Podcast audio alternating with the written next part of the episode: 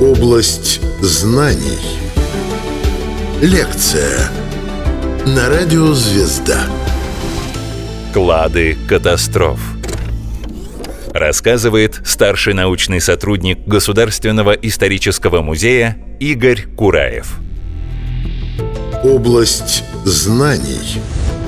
Сегодня мы поговорим об особой категории кладов. Я, конечно, не претендую на научную точность, это, скорее всего, художественное название, но для себя я их называю клады катастроф, клады трагедий. По-своему, они, наверное, в большей степени соответствуют ожиданиям людей, потому что именно они как раз содержат э, значительное количество ценностей, драгоценностей, украшения – дорогую посуду, много-много всего самого ценного. Каждый раз при обнаружении клада, как мне кажется, невольно возникает вопрос, а почему человек, спрятавший эти сокровища или эти предметы, за ними не вернулся? Что же с ним такое случилось? И тут невольно рождается мысль, что клад, найденный через э, много лет, является таким наглядным свидетельством чьей-то печальной участи. С его хозяином могли случиться разные неприятности. Он мог быть захвачен в плен, мог быть убит, мог погибнуть в пожаре или от другого любого стихийного бедствия. И поэтому сокровища так навсегда остались в земле или в тайнике, в котором они были спрятаны. Тем самым клады, как исторические или археологические источники отмечают для нас не только территории расселения племен, народов, э, торговые пути, но также эпохальные исторические события, которые потрясли человечество в разные времена. И особенно ярко это проявляется в отечественной истории, потому что обилие кладов приходится, или как принято говорить в науке, выпадение кладов приходится на время драматических событий для нашей страны. Это Батыево нашествие, смутное время, годы русской революции, начало XX века. И клад, с которого я бы хотел сегодня начать разговор, это клад икон из Ярославля. В ходе гонений на русскую православную церковь после революции 1917 года множество произведений религиозного искусства было попросту уничтожено. В Ярославской области, например, часть икон из разрушенных храмов, они поступали в хранилище реставрационных мастерских.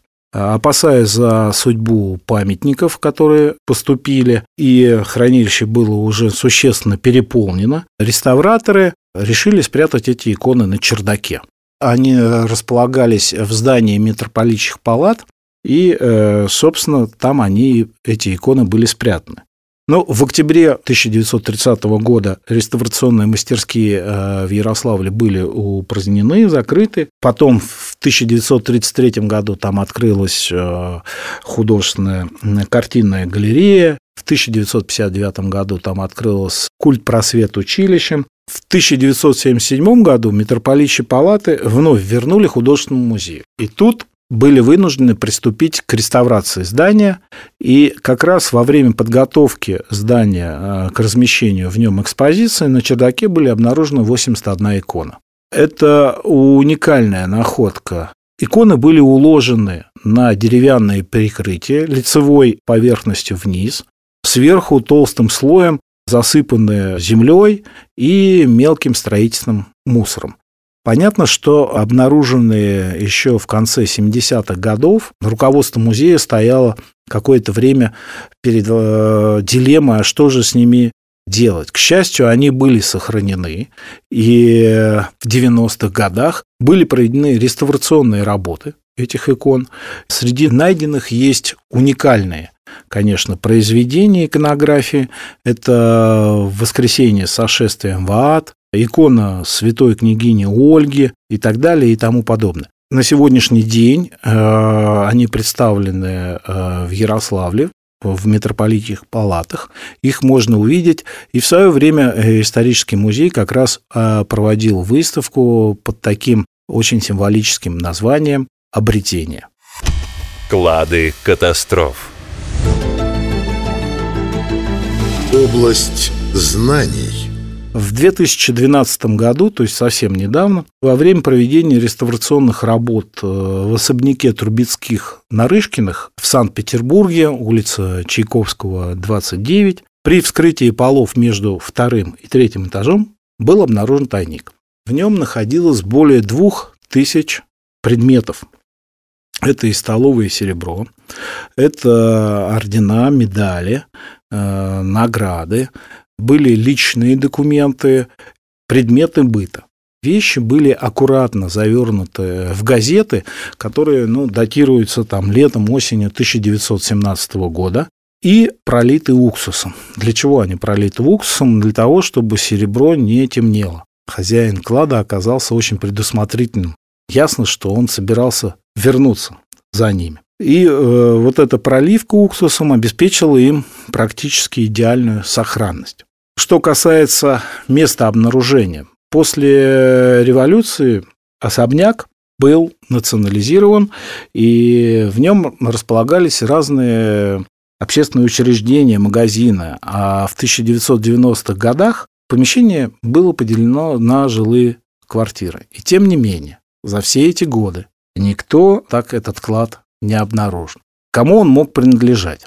Последними владельцами здания на Сергиевской улице, а именно так эта улица называлась до 1923 года, она лишь с 23 года носит имя композитора Чайковского. Владельцами этого особняка являлась семья Нарышкиных. Здание было куплено Василием Львовичем Нарышкиным в 1875 году по спрятанным как я уже говорил, для обнаруженным документам среди вещей клада удалось установить имя последнего владельца предметов. Им оказался Сергей Сергеевич Сомов, штаб-ротмистр лейб-гвардии его Величества Гусарского полка, муж Натальи Васильевны Нарышкиной. С 1913 года пара проживала в основном по месту службы Сомова в Царском селе. Но в начале 1917 года, возможно, что после событий февральской революции а, Наталья Васильевна Сомова вернулась в свой фамильный особняк, откуда чуть позже вместе с матерью и двумя дочерьми эмигрировала в Европу. Вскоре во Францию уехал и сам Сергей Сергеевич Сомов. Они скончались в конце 1970-х годов, а их сын Михаил в 1985. Именно они и, как считают исследователи, супруги Сомовы, Нарышкины, были владельцами этого клада. Ими он был подготовлен. Возможно, они рассчитывали вернуться, но это не удалось. Но и после смерти их наследника, насколько мне известно, уже никто не претендует на этот клад. И после его обнаружения стоял вопрос а что же с ним делать? Обычно в нашем государстве предметы подобного ранга или такого характера передаются в Гохран, но а, он а, был передан в музей «Царское село». Ну, клад уникален по многим причинам. Он, а, во-первых, дает полное представление о ежедневном быте столичной аристократии конца XIX – начале XX века. Основную часть коллекции составляют изготовлены ведущими отечественными мастерами, ювелирами, такими как Сазиков, Овчинников, Фаберже, столовые сервизы. Причем эти сервизы, они относятся к трем поколениям Нарышкиных. То есть это некое такое семейное сокровище, семейное богатство. Такой набор из трех поколений позволяет проследить некие стилистические изменения, происходящие в ювелирном деле. Клады катастроф. Область знаний. Наиболее характерным образцом своего времени этого клада является парадный сервиз в русском стиле. На Санкт-Петербургской выставке русской мануфактурной промышленности 1881 года представленные фирмой Сазикова серебряные изделия по русским моделям вызвали у публики наибольшее восхищение. Ну и, соответственно, этот стиль стал неким каноном, на который ориентировались и прочие производители.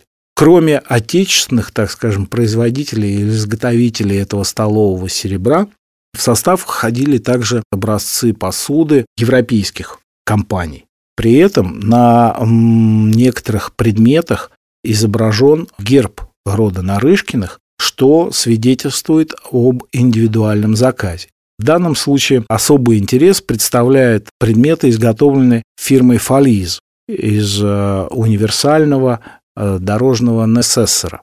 На них прочеканен марьяжный, э, что значит как бы брачный герб Сомова и Нарышкиной. То есть по следам бытования вещей также можно заключить, что супруги, в общем-то, активно им пользовались, особенно во время свадебного путешествия во Францию в 1912 году. Ну и вот среди достаточно привычных для начала 20 века предметов, а ныне теперь уже забытых, мы можем видеть такие вещи, как э, расправка для перчаток, крючок для одежды обуви, баночки для пудры и ваты, а также многое-многое другое. В общем, известно, что Нарышкины были одной из богатейших семей страны, однако э, вот среди предметов клада нет ювелирных украшений. В основном это именно предметы э, столового серебра. Но, возможно, семье удалось все-таки вывести их за границу, взять с собой в эмиграцию, а вот вернуться за спрятанными им уже не удалось. И все же клад Нарышкиных поражает своим богатством, он э, не единственный такой клад. Известен также Юсуповский клад. Вот уж точно самая богатейшая семья России. Э, некоторые даже говорили о том, что они богаче Романовых. И э, особняки Юсуповых обыскивали после революции 1917 года особенно тщательно их осматривали в расчете найти богатство. Но ничего не нашли. И лишь в 1925 году, ну, есть и, конечно, иная версия обнаружения сокровищ Юсуповых, сторож, который рассматривал стенку под красной лестницей в палатах, ну или особняке в Большом Харитоновском переулке, заметил, что часть кладки стены новая.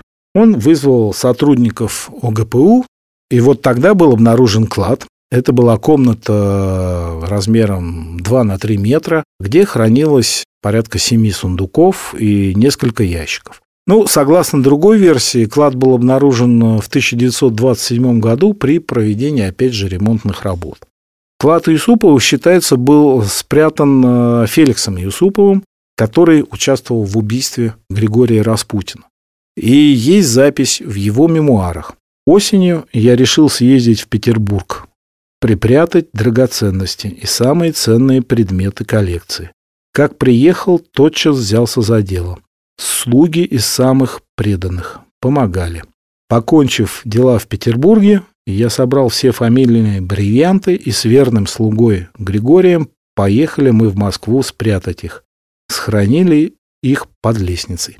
Это сокровище, оно и было обнаружено в составе клада было фамильное серебро, золотые столовые изделия и множество украшений с э, драгоценными камнями. Считается, что эти украшения из коллекции Ирины Юсуповой, жены Феликса. Она была племянницей последнего императора.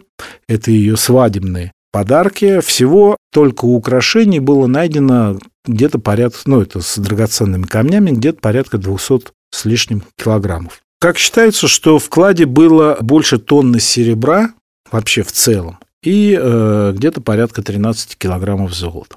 Это и старинные ковши, и кубки, и чарки. Что же произошло с этим кладом? Ну, часть драгоценной утвари поступила в оружейную палату, но большая часть поступила сперва в Гухран, а потом была распродана. Известно, что продажей имущество Юсуповых э, занималась подруга Максима Горького, актриса Мария Андреева, которая на тот момент была назначена сотрудником советского торгпредства в Берлине. Клады катастроф.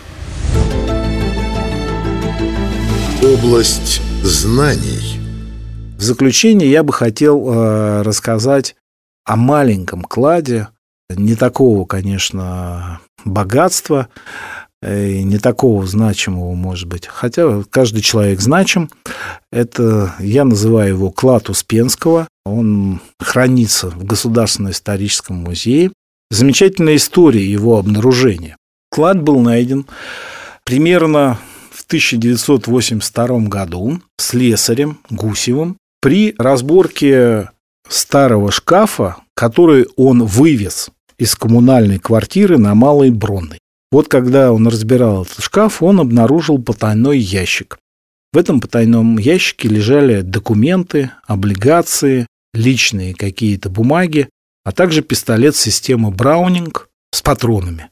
Семья пришла к заключению, что лучше сдаться, и обратились в милицию. Клад в свое время поступил вот в исторический музей именно из милиции. Почему называется клад Успенского? Я называю его. Потому что большая часть бумаг принадлежала Виктору Петровичу Успенскому, известному в Москве врачу, заведующему санитарным бюро Московской городской управы. Он не только занимался своей врачебной деятельностью, но также много внимания уделял общественной деятельности и был избран в феврале 1907 года во Вторую Государственную Думу, где вошел в состав э, группы социалистов-революционеров, эсеров. Что интересно, вот его политические взгляды, они сохранились э, аж вот до конца его жизни, а умер он где-то в 1919 году, потому что среди бумаг, э, во-первых, найден депутатский билет, а во-вторых, листок социалиста-революционера, датирующийся 1918 годом, собственно, это документ, на который мы можем опираться, говоря, когда был спрятан клад. Вот этот листок, он весь посвящен критике действий большевиков. Понятное дело, что хранить э, подобные документы в эти годы было уже опасно. Он э, его спрятал в шкафу на Малой Бронной. Дальше на этой Малой Бронной, после его уже, конечно, смерти, появилась коммунальная квартира, где проживали разные люди. И один из жильцов этой коммунальной квартиры захватил этот бесхозный шкафчик с собой. И через 70 лет – этот клад стал известен нам. Рассказывал старший научный сотрудник Государственного исторического музея Игорь Кураев. Область знаний –